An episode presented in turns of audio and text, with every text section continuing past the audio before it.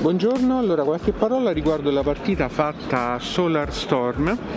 eh, gioco compattino, eh, collaborativo puro fino a 4 giocatori, è prevista anche una modalità in solitario e un modulo aggiuntivo con traditore. Allora, come mm, componentistica il gioco diciamo, è abbastanza essenziale, è un, sostanzialmente è un mazzo di carte e dei cubetti e dei meeple, quindi niente di particolarmente eccezionale. La grafica è curata e carina, evocativa, eh, sulle carte c'è testo in italiano e quindi insomma quello che conta è che comunque è un gioco portatile perché è compatto, quindi è fondamentalmente un mazzo di carte, quindi è facile da, da trasportare.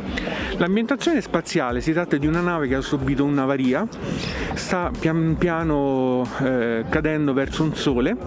e, e, tutti i giocatori devono collaborare per deviare l'energia da tutte le sezioni della nave verso il nucleo centrale per riattivare il motore e questo è il, lo scopo del gioco, quindi collaborare per far ripartire la, l'astronave. Le meccaniche sono quelle di un collaborativo puro in cui i giocatori si muovono attraverso le nove locazioni della nave cercando di far fronte ai danni che via via si manifestano e una volta riparati i danni deviare da ciascuna stanza eh, l'energia verso il nucleo centrale e poter ripartire. Questo eh, prima che eh,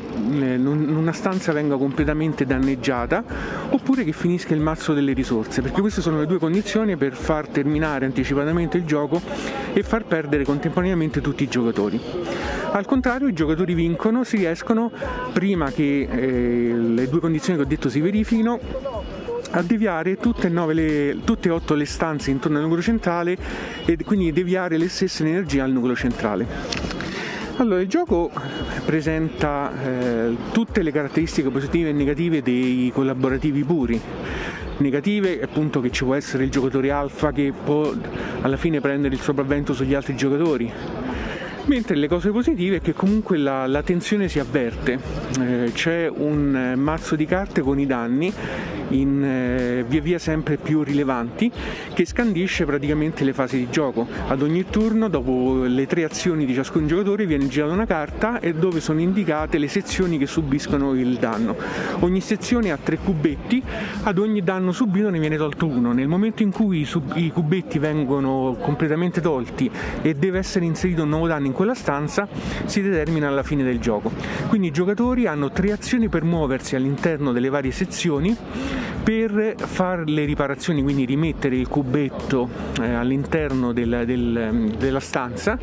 scartando delle carte risorse che pescano ad ogni turno. Eh, queste carte vengono tenute scoperte, quindi eh, i giocatori sanno quelle, so, quelle, che sono le risorse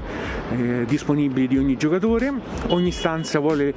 delle risorse diverse sia per la riparazione sia per poter poi, una volta che la stanza è completamente riparata, eh, deviare il flusso di energia. Eh, per tarare la difficoltà del gioco nel mazzo delle risorse eh, vengono messi dei jolly,